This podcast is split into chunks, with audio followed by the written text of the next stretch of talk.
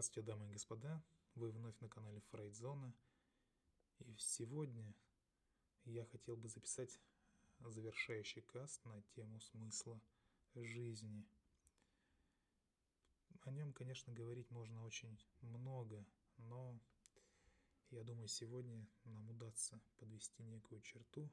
Кроме того, в конце я обязательно дам вам практические советы, практические вопросы, на которые вы должны ответить сами перед собой, чтобы определиться, что же для вас смысл жизни. Итак, а тема сегодняшнего каста станет бренность и смысл. Что самое страшное в жизни? Может быть смерть? Ведь э, может так случиться, что чем менее полно мы живем, тем страшнее нам умирать. Поговорим об открытости и участии нас в нашей жизни, о том, что онтологический смысл – это смысл всего.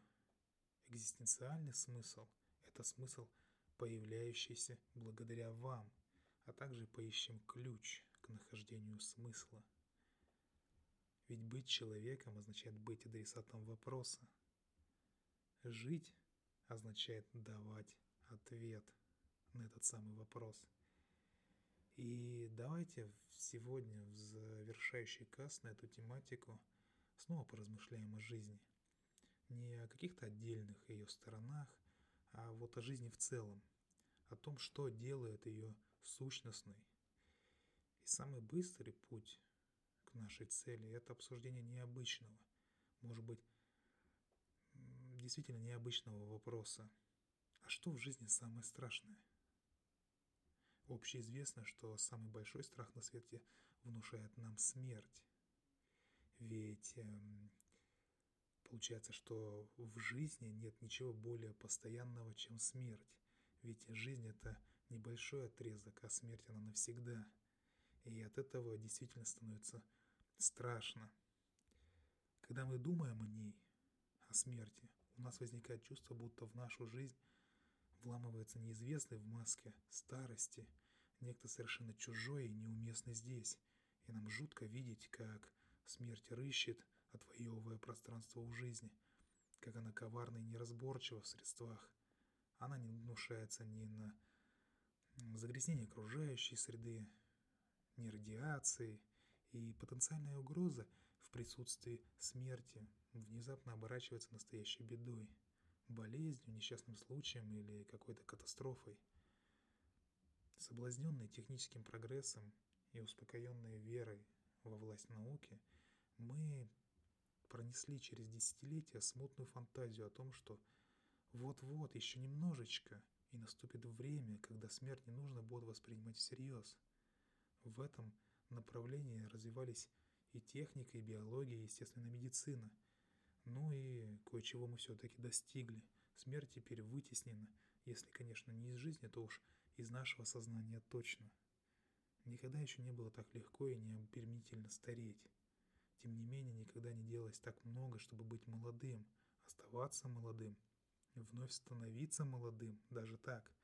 Осуществленная жизнь обесценена обществом, и прошлое отсечено и отправлено на психоаналитическую кушетку, а снаружи, в настоящей жизни, занимаются фитнесом, спортом, йогой, подтягивают свое прошлое к заманчивому будущему. И мы добились того, чтобы оставаться молодыми до глубокой старости и молодыми же умирать. Но горькая участь, тяжело умирать молодыми. Несколько испуганными пробудились мы сегодня от грез, от грез последних десятилетий, Смерть — это гидра, о которой мы надеялись позабыть здесь и сейчас. Очень много проблем. Атомные реакторы, аварии танкеров, проблемы экологии, лавины, неизлечимые болезни. У все это у нашего порога. И они доводят до нашего сведения то, что знает каждый ребенок. Несмотря на все наши успехи, на все наши усилия, мы смертны. Также они говорят нам, э, от чего умирает завтра прогрессивный человек. Во все времена люди боялись, и во все времена жизнь была опасной. Некоторых опасностей сегодня, естественно, уже нет. какая-нибудь чума, полиомиелит уже уничтожены, и благодаря прогрессу люди стали считать себя более защищенными, однако возникли новые опасности. И самая большая из них – вытеснить из сознания мысли о своей смертности, не допускать их до себя и откладывать до поры до времени. Но эта пора, это время давно настало. Всякое время – это также и час смерти. Чем сильнее вытесняется этот факт, тем больше у нас страхов. И нас уже не удивляет, что в то время как смерть забыта, а против ее предвестников старости, болезни и страдания люди успешно борются, спрос на медицину и, и целительство только растет. Это касается само собой разумеющимся. На лечение год за годом уходит все больше и больше средств, пока смерть считается чужой в нашей жизни, а прошлое, если и не отрицается, то надежно удалено в деликатный мир психоанализа вопросам посмертного существования и подавно место в архиве. И они ведь больше не имеют значения. Но, к счастью, жизнь не дает нам покоя, она же назойлива. Она не довольствуется какими-то полумерами, она хочет быть прожитой целиком. Ваша жизнь, еще раз повторяю, она хочет быть прожитой целиком. Жизнь дарит нам удовольствие, услады, радость, но с отрезвляющей силой вторгается в уютный мир, наших желаний и грез, пугая нас грубой явью. И тогда мы снова дезориентированы и уже не уверены даже в том единственном, что точно ждет нас в смерти. Умирание родственников и друзей не вернуло нам соприкосновения с ней. Как могли бы наши близкие передать нам этот опыт? Никак. Ведь почти все, э, около 90%, умирают, скажем, в стерильных условиях больниц. Смерть теперь принадлежит учреждению, а не сколько человеку. Может быть, только катастрофа напоминает нам о ней чаще, чем прежде. И вытеснив смерть, мы едва не лишились слишком многих проявлений жизни. Жизни, которую теперь мы черпаем не только во всесилии человека, а еще и в цветении деревьев, журчании ручьев, способности всего живого к росту, развитию, восстановлению – мы перестали отмахиваться от законов природы, мы понимаем ее собственную значимость и снова открываемся ей. Мы больше не грабим ради своего удобства. Давайте теперь спросим себя еще раз, а правда ли, что именно смерть пугает нас? Разве не знаем мы людей, которые, вопреки естественному страху смерти, сохраняют присутствие духа? Так что же? Что же делает смерть такой тяжелой, когда она становится нашим главным пугалом? Чувство упущенной жизни превращает смерть во врага, а умирание в бесконечную муку. И это результат множества упущенных возможностей. Возможности любить, действовать и даже страдать. Эти возможности в точности соответствуют трем дорогам к смыслу. Ценности переживания, ценности творчества и ценности отношения, о чем я говорил в своих кастах ранее – Смерть так ужасна из-за чувства, что жизнь еще не осуществлена, не принадлежит нам во всей ее полноте. Ведь столько много хотелось бы еще сделать, хотелось бы еще немного пожить. Кончина преждевременна, когда мы чувствуем, что до сих пор не очень-то и жили. Человек будет противиться приближению смерти до тех пор, пока жаждет настоящей цельной наполненной жизни – пока не утолена его глубинная тоска по ней. Тяжелее всего чувствовать, что жизнь упущена при нашем-то участии. Есть много способов жить деятельно и одновременно упускать жизнь. Зачастую в таком поведении есть и достоинство, и правота, вроде бы и чистота, и подлинность, однако, войдя в привычку, оно становится значимым уже само по себе. И тогда его жесткие рамки ограничивают нас и стесняют движение – когда много тревоги, суеты, когда нам уже не до смеха, то самое течение жизни нарушается. Вот так один упускает жизнь, потому что очень ценит стабильность. Тогда смертный час ужасен, невыносим, потому что его не предсказать, не отсрочить.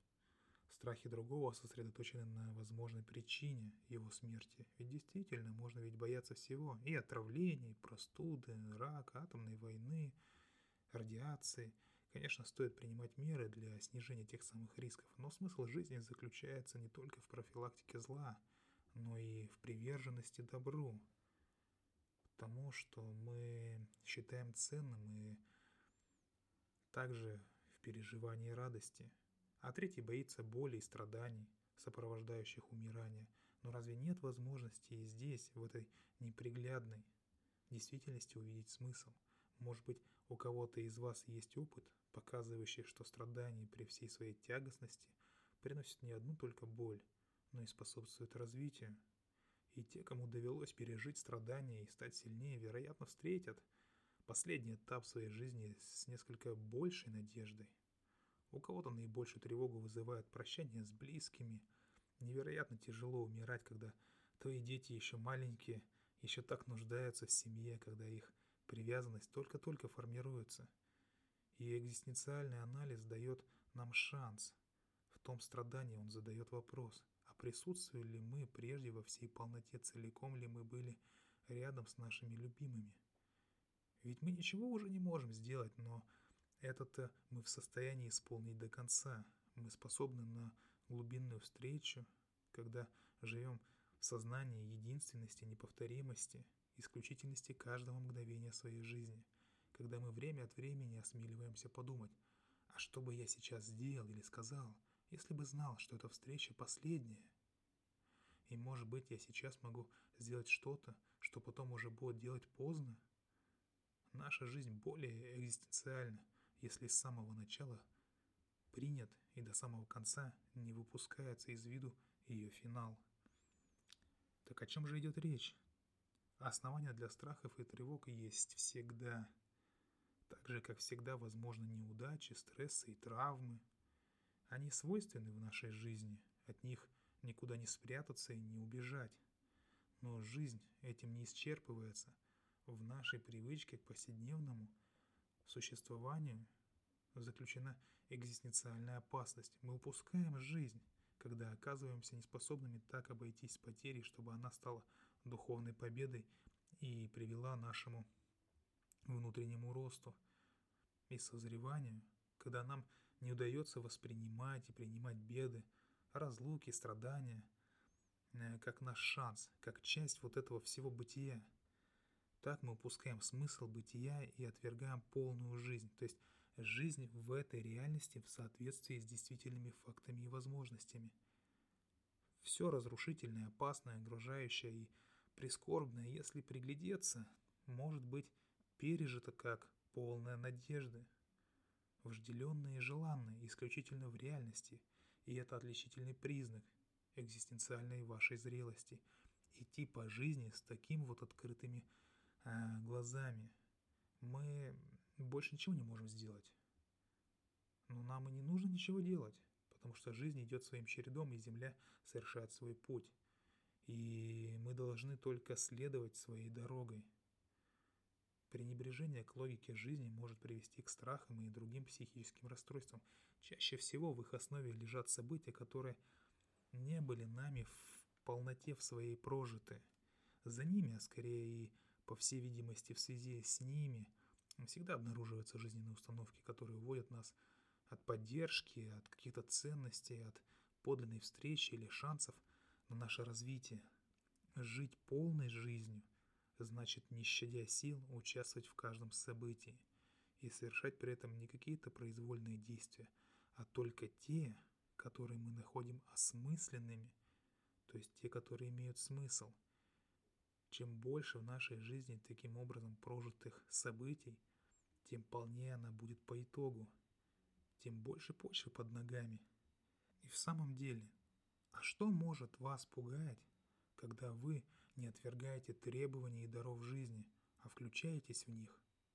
Не то чтобы смерть стала от этого ласковой или дружелюбной, пожалуй, она может быть нам избавителем, но точно так же способна мучительно, больно и грубо, безжалостно сломать, разрушить или прервать, уничтожив нашу жизнь. Вероятно, некоторое беспокойство в связи со способами прихода смерти всегда останется – но она может утратить свое разрушительное влияние, которое пронизывает наше бытие, лишая его смысла, если мы будем помнить, что в каждое наше мгновение у нас есть шанс полного согласия с жизнью, потому что страх смерти питается тоской по непрожитой жизни, врожденным стремлением человека к исполненному и цельному бытию. И экзистенциальный анализ, и э, в том числе логотерапия, утверждают, что именно эта потребность лежит в основе всех желаний человека. Динамика страха смерти обусловлена волей к осмысленной исполненной жизни. Но страх смерти остается пока неопределенным. Ведь мы еще не поняли, каков его предмет. Собственно говоря, смерть лишь символ. Это ссылка на что-то более глубокое. В глубине же, оказывается, страх смерти тождественен страху перед ничто. Этот страх не быть, не жить, не быть самим собой, не состояться. Этот страх смерти может касаться и пустоты в жизни. И удивительное дело, придя в мир, мы чувствуем, что наше присутствие здесь должно иметь какое-то значение. В этот онтологический смысл нашего бытия мы можем заглянуть лишь частично, как мы уже говорили ранее. Потому что смысл вещи, если он есть, известен – вообще говоря, только ее создателю. И мы не можем знать ответа на вопрос, почему все это есть, этот мир, мы, болезни, горе, э, беды, хорошее, плохое. Онтологический вопрос о смысле нам недоступен. Ответ на него можно попытаться найти в философии, но по сути он находится в видении некоторых религий, может быть даже всех – их ответ выходит за пределы человеческого опыта. Так что мы не можем с достоверностью утверждать, каков смысл нашего собственного существования, разве что через посредничество веры, если оно у вас есть. Но мы несем в себе чувство, что мы здесь не просто так. Для чего мы приходим в этот мир? Эволюционировать и меняться – вот для чего. Поэтому очень тяжело чувствовать, что жизнь прожита не для чего. Это такое вполне ясное ощущение – то есть мы прошли мимо смысла жизни. Неразрешенное противоречие между этими переживаниями изначальной значимости своего бытия и бестолкового проведения жизни, бестолково прожитой жизни, приводит человека к отчаянию. Вроде бы пришли в этот мир для чего-то великого, а в итоге просто прождали свое время. И смутно чувствуя, что э, ведешь почти или полностью бессмысленное существование, обнаруживаешь посреди своей самой деятельной жизни бездну экзистенциального вакуума. Можно иметь абсолютно все, что наполняет жизнь, и при этом ничего из того, ради чего ее стоило бы вести. Ведь это типичное переживание экзистенциальной фрустрации. Если ты День за днем развлекаешься и используешь бесчисленные средства избавления от пустоты и скуки, и ты не менее страдаешь от них. И приходишь к мысли о том, насколько же ужасно должна оказаться смерть. Она ведь еще хуже непрожитой жизни. Ведь смерть — это ничто. Теперь мы понимаем также, почему человек пытается вытеснить смерть, обыграть ее, провести ее, потому что его подтачивает чувство бессмысленности, и он бежит э, от всего, что в его глазах означает пустоту. Квартира, в которой никого нет, исчерпавшие себя отношения, в той же мере, что спокойствие или смерть. Однако именно будучи вытесненной, смерть по-настоящему лишает жизнь даже шанса на осмысленность. Избежать чувства ничтожности своего существования, уничтожения нашей экзистенциальной сущности мы не можем – только если у нас будет для чего жить. Но это для чего не сделать, и оно не соберется само собой. Для чего уже есть и должно быть воспринято человеком. Обнаружено, найдено. Здесь нет произвольности. Это каждый раз совершенно определенная и бесценная возможность, сокрытая в событиях прошлого, и она воплощается – Ваш смысл только если окажется в пору именно вам. Ни сила воображения, ни желание, ни любезный намек, ни компетентная ложь и сочувствие не помогут отчаявшемуся. Средства от экзистенциального вакуума, если вы в нем находитесь. Ваш здравый смысл, практичность, которое не вытесняет факты человеческой смертности, а рассматривает кончину как фундаментальную часть жизни, как основную, о чем я уже сказал в самом начале. Когда этого не происходит, мы не живем, мы словно спим. Потому что правда, смерть не чужда жизни и не представляет собой враждебного жизни начала. Она, собственно говоря, делает жизнь возможной, как и любой другой процесс – роста, развития, становления. Едва придя в мир, человек достаточно стар, чтобы умереть. Правильно? Мы позволяем себе придерживаться представлений о собственном бессмертии. Этот мираж мешает нам жить по-настоящему. И если мы хотим, чтобы наша жизнь сбылась, то нам стоило бы осознать новую точку зрения. Человек изначально смертен. Как бы вы этого не хотели, как бы вы это отрицали, но это так. И с первого дня своей жизни и в любую другую минуту наша жизнь может стать свершившимся фактом. И вот тогда мы бы, наконец, начали жить.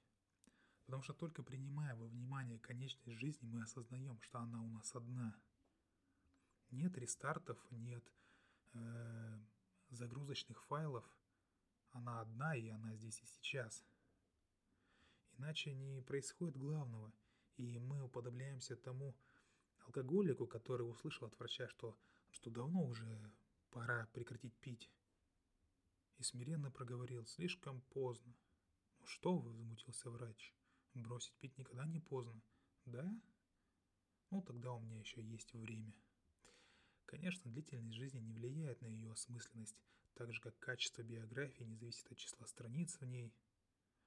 И мы с вами уже поняли, что будь человек бессмертен, он не нуждался бы в поисках смысла – он был бы совершенным, мог бы пребывать в покое и благости.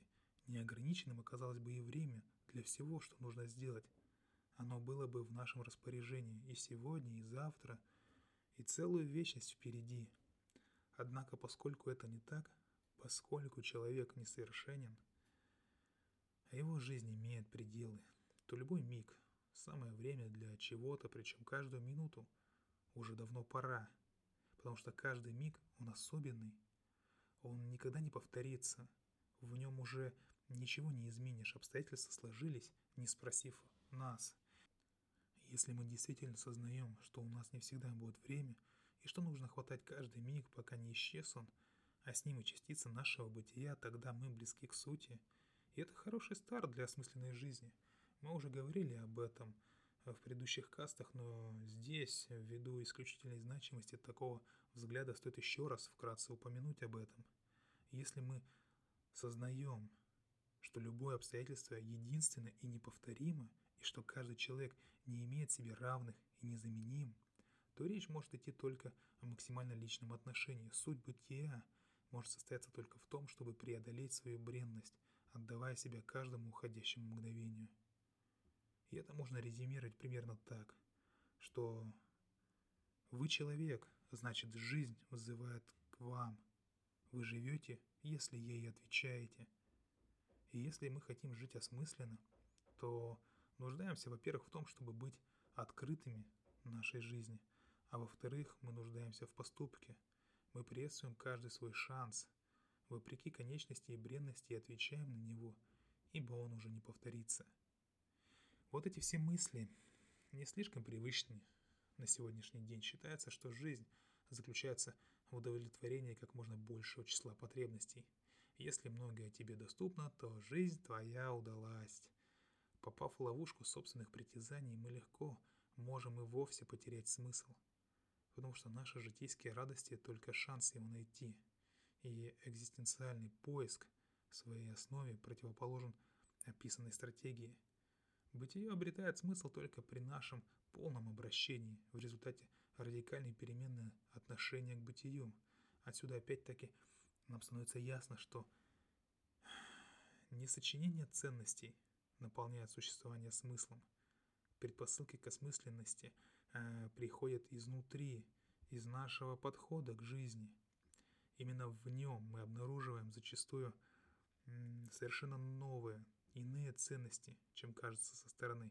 И когда мы задаемся вопросом, что с точки зрения психологии, не религии, где используется отдельный подход да, к этой теме, является ключом к осмысленной жизни, а следовательно и к отсутствию страха перед смертью, то исходя из этого, исходной точкой и основной предпосылкой к ответу оказывается открытость перед вопросами жизни.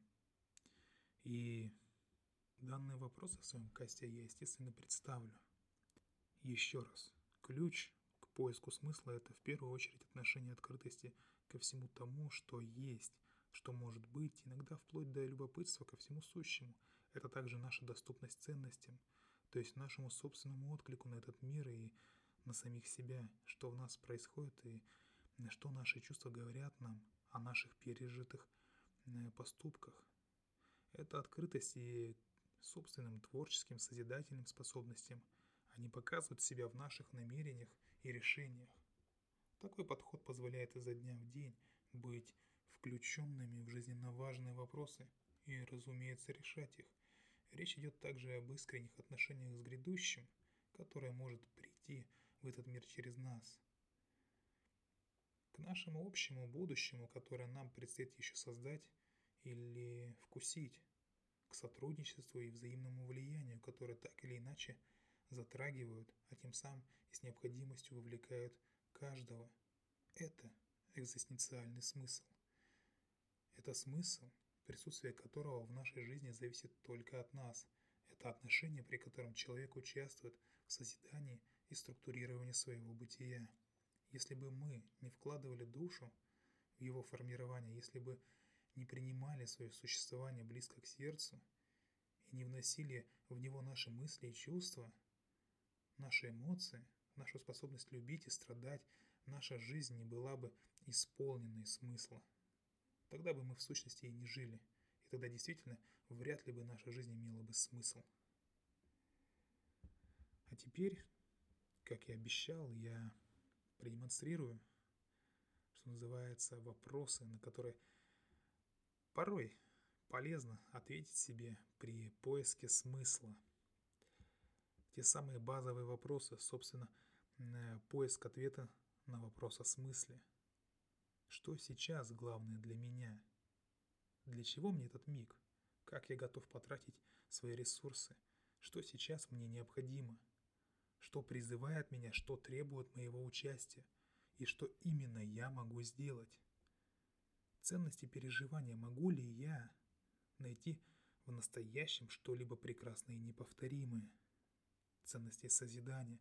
Может ли сейчас возникнуть что-то ценное благодаря мне, благодаря моему участию? Какова цель моей деятельности? К чему вообще ведет мой поступок? Это привнесет в мир задуманное мной произведение – что изменится благодаря ему. И ценности отношения. Ради чего или ради кого я выдерживаю эти тяготы или страдания? Что, какие отношения, какие убеждения дает мне силы? И вопросы, позволяющие убедиться в том, что ответ найден правильно.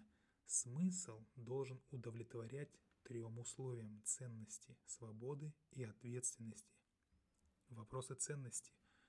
Важно ли то, что я сейчас понял или почувствовал? Что изменится, если я поступлю иначе? Случается ли что-нибудь, чего я хотел бы избежать? Вопросы свободы. Должен ли я совершать задуманное?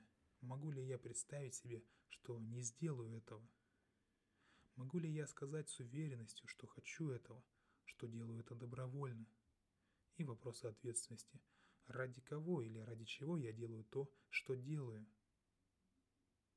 Или иными словами, хочу ли я вложить свой труд в достижение этой цели. Должен ли я совершать это в данный момент и в данных обстоятельствах? И кто говорит, что я должен? Насколько созвучен мне этот шаг? А может быть, мне будет больше соответствовать другое действие? Или же бездействие? Именно вот эти вопросы вы можете задавать себе для того, чтобы обрести смысл жизни. И небольшое послесловие э, к теме кастов на смысл жизни, на поиск смысла жизни. Ведь эта жизнь обращается к тебе, так что дерзай. Пока живешь, помни, жизнь обращается к тебе. Ваши родители, учителя, начальники, политики, философы, священники могут сказать только о том, как жизнь обращается ним. Вам же она всегда говорит иное, потому что она обращена к вам, во всякое время к вам лично. Что захватывает, очаровывает вас, что вам интересно, что пугает, может быть, что сердит, что вам тягостно или отвратительно. Все это и есть обращение к вам. И скорее туда, это и есть ваша жизнь. Откройтесь всему, что вас трогает. Рискуйте жизнью, пробуйте, сомневайтесь, узнавайте себя одержимым и влюбленным. И лишь тогда выбирайте. И дайте свой ответ. Его никогда вы еще не давали. Ответить жизни за вас никто не сможет. И нужно полагаться на свое внутреннее осязание, на свое внутреннее чутье. Не бойтесь ошибаться. Хуже отказаться от жизни из страха перед ошибками, чем ошибаясь жить. Не позволяйте указывать себе, что вы должны делать. Замечайте это только как слова других, как дань традиции или моде, как чужие поступки. Уверенно следуйте своим путем, полагаясь на собственное чутье. Вы почувствуете, когда с вас будет довольно. Вы сами поймете, что продолжать было бы уже неправильно. Именно внутреннее осязание подскажет вам, если вы вдруг начнете попирать ценности, причинять боль тем, кто вам дорог. Вы почувствуете свои границы, когда подойдете к ним вплотную. Слушайте себя и полагайтесь на свое чутье. Так звучит весть экзистенциализма. Верь в себя, в своей же жизни, и следуйте за ней так далеко, как можете, пока несут ноги. Не бросайте себя, ущербного и щепетильного, э, в порту за его Э, молом страха и маяком привычек. Ведь это касается вашей жизни, это касается вас, вашего полного присутствия в этом вашем мире. Это и есть смысл. Именно так вы сможете найти его. Ну что ж, это были финальные штрихи к проблеме поиска смысла жизни. Далее исходя из э, опроса, мы продвинемся к теме понимания себя.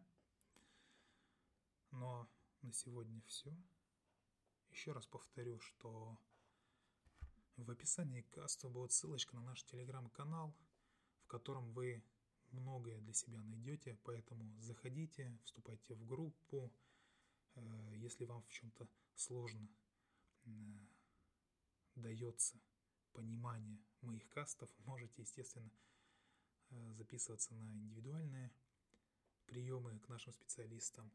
Также пробуйте себя в офлайн психологических играх. Это очень интересно. Кроме того, кто слушает меня именно с телеграм-канала, хочу сказать, что мои касты выходят на платформе. Ссылочка в телеграм-канале, надеюсь, будет. Именно на платформе они появляются быстрее всего. А я с вами прощаюсь на сегодня. Любите психологию, изучайте психологию. Всего вам доброго. Пока-пока.